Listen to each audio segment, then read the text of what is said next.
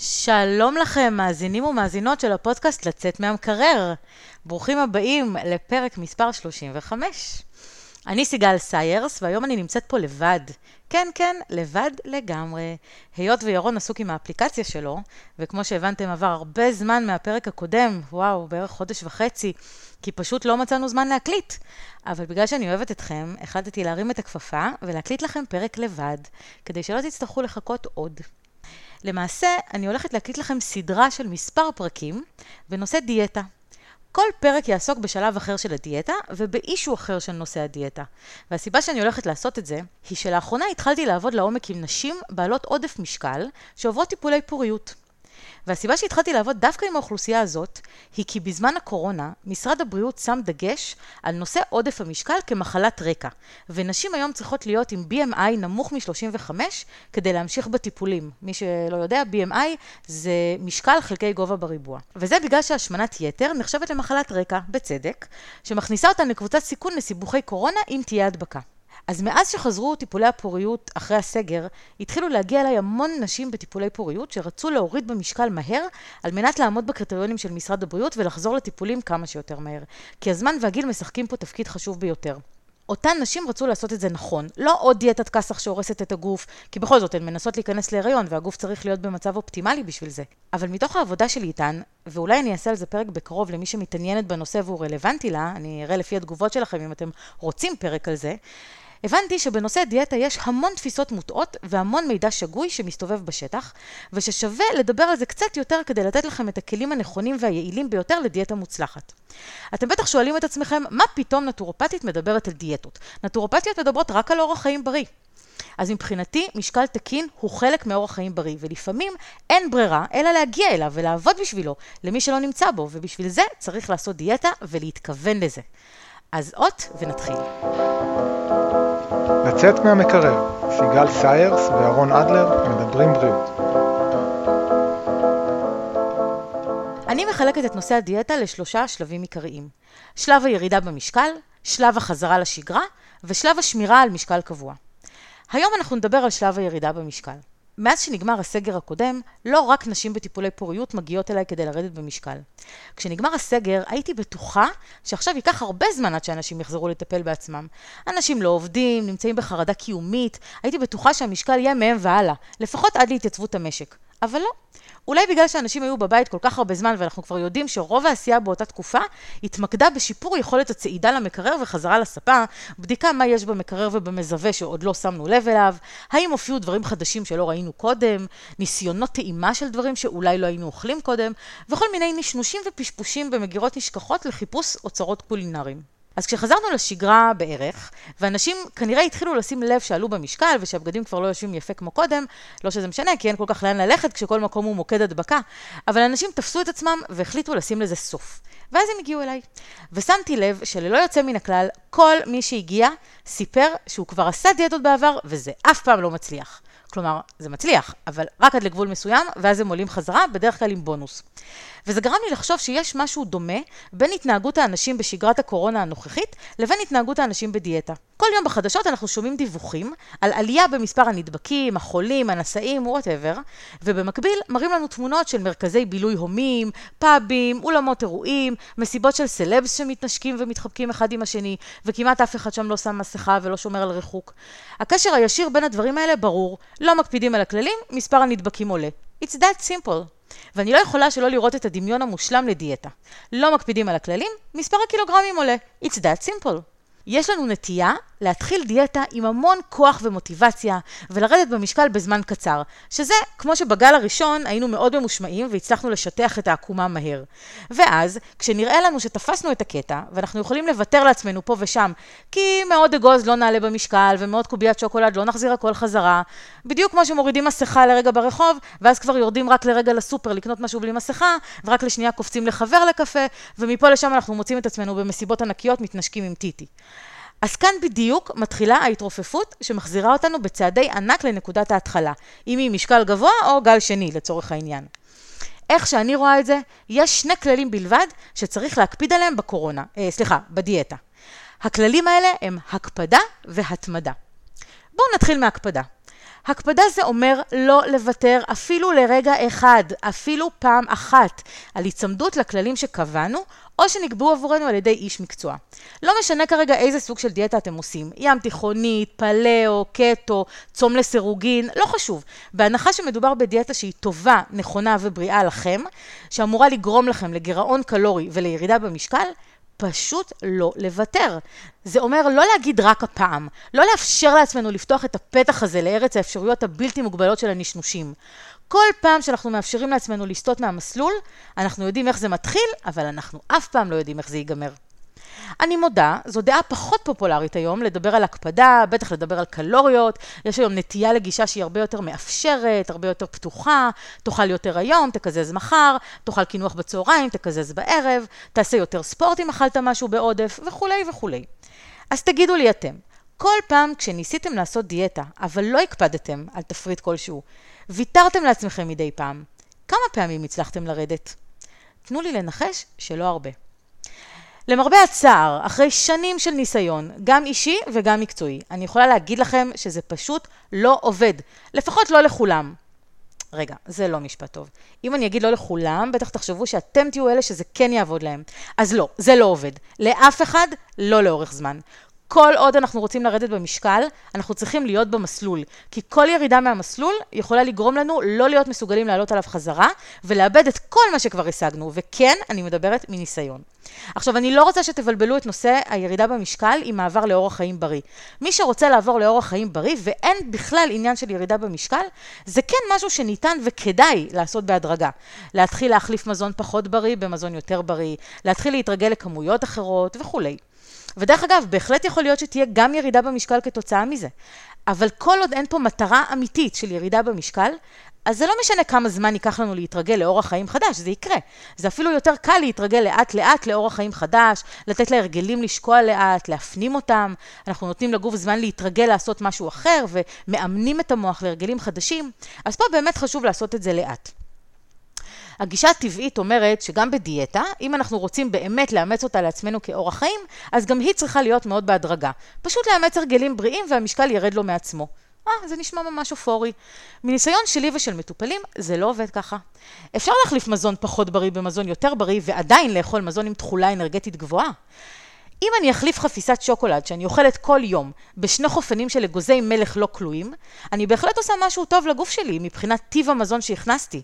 אבל מבחינה אנרגטית, קלורית, הכנסתי בערך אותו דבר, ולא יצרתי גירעון קלורי שחשוב לירידה במשקל. אני לא אומרת שזה לא נכון לעשות את זה למי שרוצה לחיות בריא, ויכול להיות שעם הזמן אפילו תהיה ירידה הדרגתית במשקל. אבל זה טוב בעיקר לאנשים שאין להם הרבה להוריד במשקל. אם יש לנו כמה עשרות קילוגרמים להוריד, אנחנו צריכים לראות תוצאות מהר. אחרת אנחנו מתייאשים. וכדי לראות תוצאות מהר, אנחנו צריכים להיות מאוד מאוד מתוכננים וממושמעים. אני בטוחה שדיאטנים ונטורופטים יגידו שאנחנו לא רוצים ירידות מהירות, כי מה שיורד מהר עולה מהר, ואני לא מתווכחת שזה מצוין לרדת בהדרגה ולאט. אבל אנשים שיש להם הרבה להוריד, צריכים לראות תוצאות מהירות כדי לתת לעצמם דלק להמשיך את התהליך. זה משהו פסיכולוגי. אני לעולם לא אשכח את אותה דיאטה שעשיתי לפני 13 שנה. התחלתי אז לעבוד בחברת קוסמטיקה, ומהר מאוד הרגשתי קצת יוצאת דופן, בכל זאת אני אף פעם לא הייתי שכיף יותר מדי, והתחלתי להרגיש יוצאת דופן בין כל הקולגות הרזות והבלונדיניות עם בגדי המעצבים והאיפור היוקרתי, שלא לדבר על זה שכל הקירות היו מכוסים בפוסטרים של דוגמנים ודוגמניות, כיאה לחברה בתחום הזה. אחרי כמה שבועות בחברה, ההשפעה התחילה לתת את אותותיה והתחלתי דיאטה. די מהר ירדתי 20 קילו, מה זה מהר? תוך כמה חודשים. הייתי מאושרת, אמיתי, לא בגלל שנראיתי כמו דוגמנית, ממש לא, זאת אף פעם לא הייתה המטרה, אלא בגלל שהרגשתי יותר טוב, בעיקר פיזית. הביטחון העצמי הגבוה ממילא שלי עלה עוד יותר. הרגשתי חיונית, אנרגטית, כל מה שמרגישים כשעושים דיאטה טובה ובריאה. כמובן שקיבלתי פידבקים ומחמאות, וזה היה כיף ומאוד מתדלק ומוטיבציוני. ואז, אחרי כמה זמן, היה לי יום מבאס אחד. נו, יום כזה שיש לכל אחד. עצבנו אותי, אני כבר לא זוכרת על מה, בטח הבוס שלי, הוא היה עושה את זה הרבה. וכשחזרתי הביתה, גרתי אז מעל מאפייה, תארו לעצמכם שהריחות של המאפים היו נכנסים לי לדירה דרך הצנרת של הבניין, ואי אפשר היה להתחמק מזה. ועם כל זה, אני מזכירה שירדתי 20 קילו. תארו לעצמכם מה זה לגור מעל מאפייה. באמת, תדמיינו את זה רגע. תדמיינו כמו בסרטים המצוירים שרואים את העדים של הריח עולים ככה דרך הצנרת. זה אומר שכל יום בבוקר וכל יום בערב הייתי צריכה להחליט מחדש לא להיכנס לשם ולא להתפתות, וזה לא היה קל. אז חזרתי הביתה עצבנית באותו יום, ועוד לפני שנכנסתי לבניין, הרחתי את קרוסון השוקולד שיצא עכשיו מהתנור. כן, יש לי יכולת כזאת לזהות מאפים לפי הריח שלהם.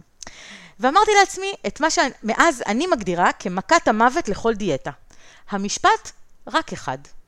עכשיו, אני רוצה להגיד לכם שאין כזה דבר רק אחד, לא קיים, לפחות לא לאנשים שמנים. ברגע שבלוטות הטעם שלנו מרגישות טעם של אוכל טעים, בעיקר מתוק, אין שום סיכוי בעולם שנוכל לעצור. יש לזה סיבות אבולוציוניות, הישרדותיות, הגוף שלנו רוצה לאכול עוד ועוד ממשהו שנתפס בעיניו כטוב, ומתוק נתפס במוח שלנו כאוכל טוב, מלא אנרגיה, שאמורה להחזיק אותנו עד הפעם הבאה שנמצא אוכל ביער. ומהסיבה הזאת, עוד לא הכרתי בן אדם, כולל אני, שאמר לעצמו רק אחד, וקנה שקית עם קרואסון אחד. אתם מכירים? אז קניתי שקית עם כמה קרואסונים, ושכנעתי את עצמי שאני אוכל אחד, ואת השאר אקפיא עד המשבר הבא. Yeah, right. השקית חוסלה באותו יום. והסיבה שאני לא מתביישת לספר לכם את זה, זה כי אין לי ספק שכל מי שמאזין לי, ללא יוצא מן הכלל, היה עושה בדיוק את אותו דבר. עכשיו, אני מדברת על שקית של שלושה ארבעה קרוסונים, כן? לא עשרים קילו קרוסונים, אבל עדיין. אני לא מדברת פה על המאזינים שאוכל הוא לא אישו בשבילם. כן, מאזינים יקרים, אני בטוחה שיש ביניכם כאלה שאוכל הוא לא אישו בשבילכם, אני יודעת שיש. אני מדברת על אלה שכן, אלה שמתמודדים עם אתגרי משקל כל החיים. אני בטוחה שאתם יודעים על מה אני מדברת. אז השקית נגמרה, ואחריה באו עוד כל מיני דברים טובים, וכבר לא יכולתי להפסיק. זה היה טעים מדי, זמין מדי, קל מדי, כיף מדי, חופשי מדי, ולאט לאט, האמת שדי מהר, 20 הקילוגרמים חזרו למקומם אחר כבוד, והביאו איתם עוד כמה חברים. בהסתכלות לאחור, אני יכולה כבר לספר שלקח לי בערך שלוש שנים להתאפס חזרה מהאירוע הזה ולהתחיל דיאטה שוב. זה נורא קשה אחרי שמעלים במשקל ונזכרים בתחושת החופש הזאת שאפשר לאכול הכל, כי אני כבר לא בדיאטה. ואתם חושבים שזה לא קרה לי כמה וכמה פעמים בחיים? בטח שקרה. ולמה זה קרה? תמיד מאותה סיבה. כי ויתרתי לעצמי פעם אחת. ואם נחזור רגע להשוואה לקורונה שלנו, זה בדיוק כמו אותו אדם שתמיד הולך עם מסכה, שומר על עצמו ולא נדבק, ורק פעם אחת הוא מוריד את המסכה במפגש חברים, כי בכל זאת מתגעגעים ולא נעים וזה חברים והם בטח לא חולים, אז רק הפעם. ואז הוא נחשף ונכנס לבידוד ולא עלינו אולי נדבק, וכל ההקפדה עד אותה פעם כבר לא שווה שום דבר. עכשיו תבואו ותגידו לי, בצדק, שבן אדם לא יכול כל החיים להימנע מאוכל שהוא אוהב, ולא לטעום בכלל, בכלל, never ever, כל מיני דברים מגרים וטעימים עד סוף ימיו על הכדור הזה. וגם, מה שווים החיים בלי מתוק מדי פעם? ואני אענה לכם שזה נכון ולא נכון. קודם כל זה כן אפשרי. בדיוק כמו שיש אנשים שהפכו להיות צמחונים או טבעונים, וברגע שהם הוציאו את הבשר מהמודעות שלהם, לא יעזור בית דין והם לא ייגעו בו, ובהרבה דברים אחרים מהחי. ובדיוק כמו שאנשים שנגמלו מעישון לא ייגעו בסיגריה בחיים יותר, כי אז הם יתמכרו חזרה, אז גם גמילה מאוכל מזיק היא אפשרית, והמשך ההקפדה הוא אפשרי. וזה מביא אותי לכלל השני, שהוא ההתמדה. נתחיל מזה שאף אחד לא יודע בתחילת התהליך אם הוא יוכל להתמיד בו. אף אחד לא עשה דיאטה אחת בחיים, נכון? אנשים תמיד עושים דיאטה, מעלים, עושים דיאטה, מעלים. רובנו לא מתמידים באמת בדיאטה. יש המלצה שאומרת שאם לא תוכל להתמיד בדיאטה וממילא תעלה הכל חזרה, חבל בכלל להתחיל. יש בזה היגיון פיזיולוגי במשפט הזה, כי כשיורדים במשקל, אנחנו מאבדים הרבה שריר יחד עם השומן. אבל כשאנחנו מעלים בחזרה, אנחנו מעלים בעיקר שומן. ואז מצבנו הרבה יותר גרוע ממה שהיה בהתחלה. אנחנו גם נראים הרבה פחות טוב. אבל אני חושבת שזו לא סיבה לא לנסות. גם אם נצטרך לנסות מאה פעם, הרבה יותר גרוע זה לוותר, אם זה באמת מה שאנחנו רוצים. כי אולי הפעם כן נצליח, כשאנחנו מתחילים דיאטה, אנחנו בטח לא מתכננים לא להצליח בה. אנחנו חושבים כל פעם שהפעם זה forever. אז אולי הפעם זה באמת יהיה forever, וזה יכול להיות אם נעשה תהליך נכון, שעוד נדבר עליו. אז אנחנו לא יודעים בהתחלה אם נצליח להתמיד. כמובן שזו תמיד המטרה, אבל אנחנו לא יודעים איך זה באמת ילך. ולכן ההצלחה בשלב הראשון היא כל כך חשובה, כי היא נותנת לנו את הדלק ואת המוטיבציה להמשיך. אז אנחנו ממשיכים והכל טוב, עד שאנחנו מגיעים לשלב, ותמיד נגיע לשלב הזה, במוקדם או במאוחר, שהירידה נעצרת, או שמתחיל זיגזג, ואז אתם רואים כל פעם משקל אחר. זה השלב שהכי מעצבן, והוא קורה גם לי, ואלוהים, אלוהים כמה זה מעצבן כשזה קורה לי. ואז אני רואה כל יום, 100 גרם למעלה, 200 גרם למטה, חצי קילו למעלה, 2 קילו למטה. זה פשוט מרגיז, וזה קורה במשך תקופה שיכולה להיות בין ימים לכמה שבועות ואפילו חודשים, שהמשקל כל הזמן מזגזג. אם בזמן הזה אתם ממשיכים בדרך הנכונה ואין באמת סיבה לפלקטואציות האלה במשקל, אז מה שאתם רואים הוא לא אמיתי. יכולות להיות כל כך הרבה סיבות לשינויים יומיומיים במשקל. יכול להיות שיום לפני שתיתם הרבה ולא הכל יצא. או אכלתם הרבה ולא הכל יצא. או שאכלתם הרבה מלח שאוגר לכם נוזלים בגוף. או שיש איזשהו חוסר איזון הורמונלי זמני, כמו וסת, או סטרס, ועוד הרבה סיבות. מה שחשוב במצב הזה הוא להמשיך להתמיד, כי הירידה תגיע בסופו של דבר. חילוף החומרים ממשיך, השומן נשרף. אם העליות שאתם רואים לא נובעות מתכלס אוכל שאתם אוכלים מעל מה שהגוף שלכם באמת צריך לקיום הבסיסי שלו, אז אלה לא עליות אמיתיות. הרבה פעמים אני נתקלת במקרים של מטופלים שבמשך שבועות מדשדשים סביב אותו משקל. וזה ממש מפחיד אותי. למה? כי אני יודעת שאותם מטופלים, זאת בדיוק הנקודה שבה הם יכולים לנטוש. כי הם חושבים שהתהליך לא עובד להם, הם חושבים שמה שהם עושים לא עוזר, הם חושבים שזה לא באמת קורה, והם מרגישים שהם פשוט לא מצליחים. וזאת בדיוק הנקודה המסוכנת, כי זאת נקודת הנטישה, כשאם הם היו מחכים רק עוד קצת וממשיכים, הם היו רואים את הירידה הזאת. ואם לא יקרה פה משהו אוטוטו, אז הם באמת ינטשו או יברחו. ואז אני חופרת וחוקרת אותם לעומק, ואני שומעת מהם שהם כן מדווחים על ירידה בהיקפים, הם כן אומרים שיש להם תחושה טובה יותר וקלילה יותר, הם כן אומרים שיש שיפור בכל מיני פרמטרים גופניים. אפילו אני רואה שהם נראים יותר טוב, אבל לא רואים את זה במספרים. ואז, אם הם ממשיכים להתמיד, אחרי כמה ימים או שבועות כאלה, פתאום רואים ירידה משמעותית של כל מה שהצטבר בגוף בזמן הזה. אני קוראת לזה ירידה סמויה. אתם לא רואים אותה, אבל היא כן מתרחשת. והיא מוסתרת על ידי כל מיני גורמים שלא מאפשרים לה להתבטא. אבל בסוף היא כן מתבטאת, וזה אושר גדול והקלה. עכשיו, אנחנו נראה את הירידה הזאת רק אם בתקופה הקשה הזאת, והיא קשה, היא מרגיזה, היא רוקדת על העצבים, היא גורמת לפעמים לאובדן אמון ולוויתור עצמי. אבל רק אם נעבור אותה ונמשיך להתמיד, נראה את התוצאות של זה בסופו של דבר. גרנטיד, אני מבטיחה לכם, אם אתם תמשיכו בדרך הנכונה, אתם תראו את התוצאות. בשלב הראשון, שלב הירידה במשקל, כל ביס חשוב. אני לא צוחקת, כל ביס חשוב. אני נותנת למטופלים שלי למלא יומן אכילה, שזאת השיטה הכי טובה שיש היום כדי להשיג שליטה על מה שנכנס לנו לפה. כל מי שאני נותנת לו למלא יומן אכילה כזה, בהתחלה מתעצבן ומתבאס קצת, חושב שזה מרגיז לכתוב כל דבר, שוכח לפעמים, כותב בטלפון במילות מפתח, שולח לי צילומי מסך וכולי. אבל בסוף, כולם, ללא יוצא מן הכלל, חוזרים ואומרים שזה הדבר שגורם להם להצליח. הצורך לנהל את הרישום גורם לצורך לנהל את האכילה. פתאום בן אדם רואה כמה הוא באמת אוכל במשך היום. כל ביס נרשם, כל נשנוש, כל דבר שנחשב כחסר משמעות, מקבל את מקומו בטבלה. ואז אפשר לראות את כל העודפים שנאכלים בלי לשים לב. בדרך הזאת אפשר גם לקשר בין אוכל לתחושות, לרגשות, לתופעות גופניות. הרבה פעמים אני נותנת לעשות את זה לאנשים שסובלים מכל מיני תופעות של מערכת העיכול, או כל מיני אלרגיות, ואז ברגע שהם כותבים מה הם אוכלים, ובמקביל גם מה הם חשים ומרגישים, חשים זה התחושות הפיזיות שיש להם בגוף, והרגשות זה הרגשות הפנימיים שלהם, אז אני יכולה לראות בעצם איזה אוכל עושה להם איזה תופעות. ואפשר ממש להתחיל לעשות איזשהו סינון של דברים שלא גורמים להם להרגיש טוב. אז אם אתם רוצים להצליח, אני ממליצה לכם בחום, תרשמו הכל.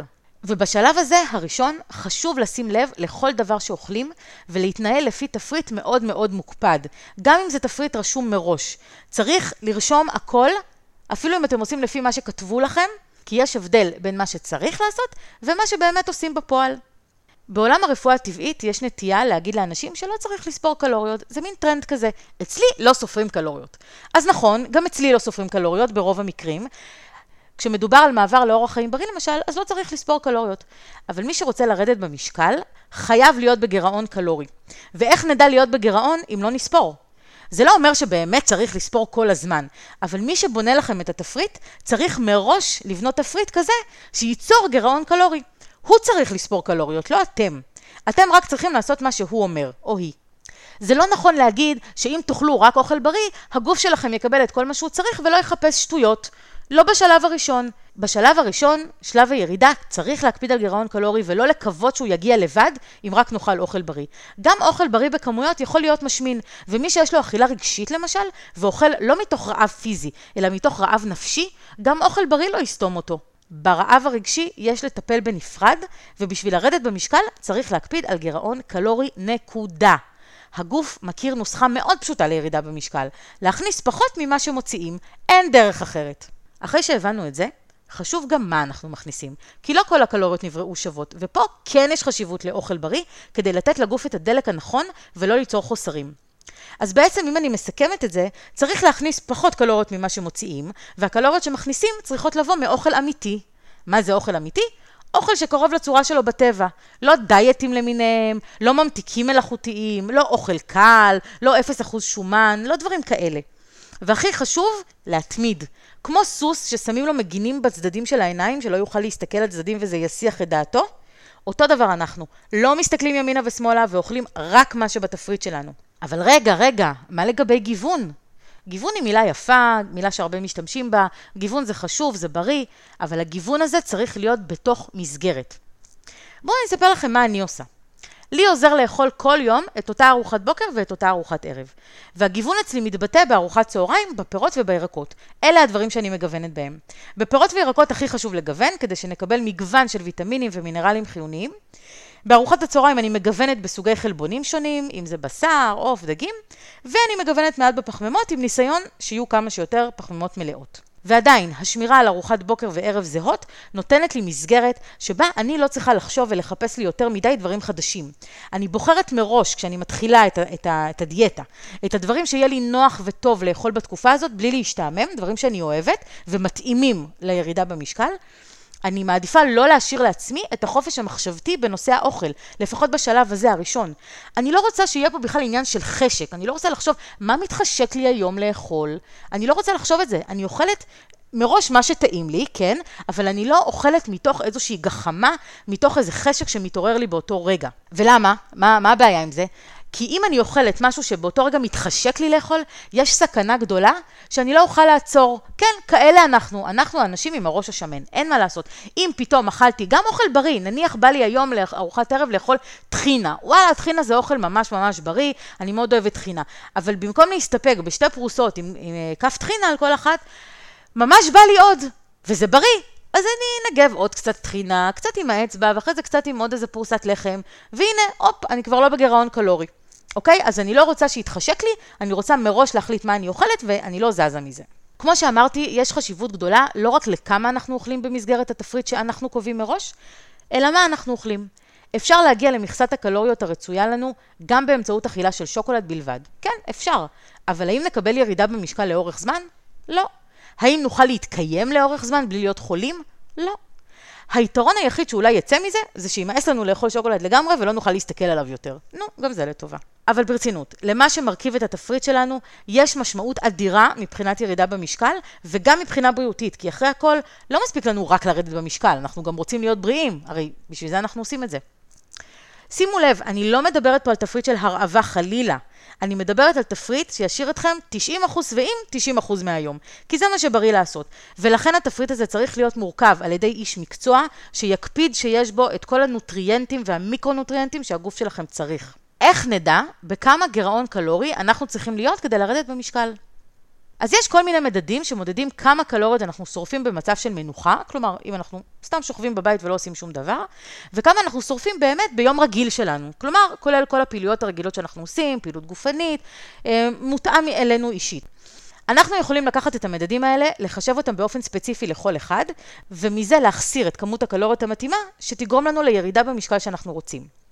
אם אנחנו רוצים למשל ליצור ירידה של חצי קילו בשבוע, אנחנו צריכים ליצור גירעון קלורי של 3,500 קלוריות בשבוע, שזה אומר כ-500 קלוריות ליום, בממוצע, יחסית לשרפת הקלוריות הרגילה שהגוף שלנו מבצע רק כדי להתקיים ולשמור על אותו משקל. אם אנחנו רוצים לרדת יותר, ניצור גירעון קלורי יותר גדול. כמובן שצריך לשים לב שאנחנו עדיין בונים תפריט שהוא בריא ומכיל את כל מה שהגוף צריך, שלא יהיה לנו חסר. פה נכנס ההבדל בין הגישה הנטורופטית והגישה הקלינית. אני רואה הרבה מטופלים שמגיעים אחרי שהם היו אצל דיאטנים, והם קיבלו תפריט שכלל לחם קל, קפה ותה ללא הגבלה עם ממתיקים מלאכותיים, יוגורט עם 0% שומן, ושאר מוצרי לייט ודיאט ותחליפי אוכל. זה לא פלא שעם תפריט כזה הם לא מצליחים בדיאטה. בגישה הנטורופטית, התפריט לא יכלול שום דבר מאלה, כי המטרה היא לא שהמטופל יעבוד על עצמו ויאכל הרבה אוכל עם ערך קלורי נמוך, במקום מעט אוכל עם ערך קלורי גבוה. הרעיון בגישה הטבעית הוא שהמטופל יאכל אוכל אמיתי, לא תחליפים, ויאמן את הגוף ואת המוח שלו לכמויות יותר קטנות, ובעצם למה שהגוף שלו באמת צריך, ולא לאכול עם העיניים. אני מאמינה שהכל בראש, ואני משתמשת במונח שבדרך כלל משתמשים בו באימונים, אם זה ספורט או קואוצ'ינג, אני משתמשת במונח mindset. אני רוצה לאמן אתכם לשנות את ה mindset באכילה. כדי לרדת במשקל צריך mindset מאוד קשוח, זה פרויקט, הוא ייגמר בסוף, ואז נעבור לשלב השני של החזרה לשגרה, ונעשה את השינויים הדרושים, ובסוף נעבור לשמירה על המשקל הקבוע, ובאמת לשמירה על אורח חיים בריא, אבל בשלב הראשון צריך mindset ברזל, וזה מה שיביא אותנו לתוצאות. אני לא ארחיב הרבה על ה mindset עכשיו, כי אני הולכת להקדיש לו פרק שלם, אבל בינתיים אני מקווה שהבנתם את הרעיון וכמה חשובות ההקפדה וההתמדה כדי להשיג הצלחה. אני חושבת שזה נכון גם לכל דבר בחיים. אז אם תצליחו לעבוד על זה בנושא של הדיאטה, שזה by far הנושא הכי קשה לעשות את זה בעולם, אז אתם תשיגו הצלחה בעוד המון תחומים בחיים שלכם. זהו, עד לפה הפרק הזה הראשון בסדרה של הדיאטה. בנושא של איך לעזאזל יורדים במשקל בצורה מוצלחת ושומרים עליו לאורך זמן. בפרקים הבאים אני אדבר איתכם על מה עושים כשבכל זאת אנחנו כן אוכלים משהו שאנחנו לא צריכים לאכול, כי בינינו, עם כל ההקפדה וההתמדה בעולם, זה לא יהיה אף פעם 100% ותמיד אנחנו איכשהו כן נתפתה לאכול משהו. אז מה עושים במקרה כזה? האם באותו רגע הכל אבוד? ממש לא. אנחנו נדבר על מה עושים במקרה הזה, אנחנו נדבר על מה אפשר לאכול כשיש לנו את החשק עוד לפני שעשינו את הנזק, ומה אנחנו כן יכולים לאכול כדי בעצם אה, לספק את עצמנו בצורה טובה ואמיתית. אנחנו נדבר בהמשך על מה אנחנו עושים כשאנחנו כבר מגיעים למשקל שלנו, למשקל המטרה שלנו. אנחנו נדבר על איך לשמור עליו אחר כך, זה הכל שלבים שונים בדרך שאנחנו צריכים אה, לעבור אותם כדי להגיע בסופו של דבר באמת לאורח החיים הבריא שאנחנו רוצים להיות בו. אנחנו נדבר על פעילות גופנית, אנחנו נדבר על המון המון דברים, אנחנו באמת נעשה סדרה על הנושא הזה של, של דיאטה. אז אם הרגשתם שמה שאמרתי בפרק הזה עזר לכם, אני אשמח אם תגיבו לי בפייסבוק, ואם אתם מרגישים שכל הפודקאסט הזה עוזר לכם לחיות חיים בריאים וטובים יותר, בבקשה, בבקשה תדרגו אותנו באפליקציות השונות, תנו חמישה כוכבים, מה אכפת לכם? ואם תרצו להיות ממש מצטיינים, אז גם תשאירו תגובה. אנחנו נאהב אתכם לנצח בכל מקרה, אבל חוץ מזה גם תעזרו לנו לקבל חשיפה אה, יותר גדולה ותעזרו ליותר אנשים ליהנות מהתוכן הזה. אז זהו, צלחתי את הפרק שבו הייתי לבד לגמרי, אני מקווה שנהנתם, תמשיכו להאזין לנו, וזהו, לכו תרשמו מה אתם אוכלים. נתראה בפרק הבא, מספר 36. יאללה ביי. אין באמור בפרק משום ייעוץ או המלצה רפואית כלשהם, והמידע אינו בא להחליף בדיקה וייעוץ אישי על ידי רופא, מטפל מוסמך או טיפול תרופתי.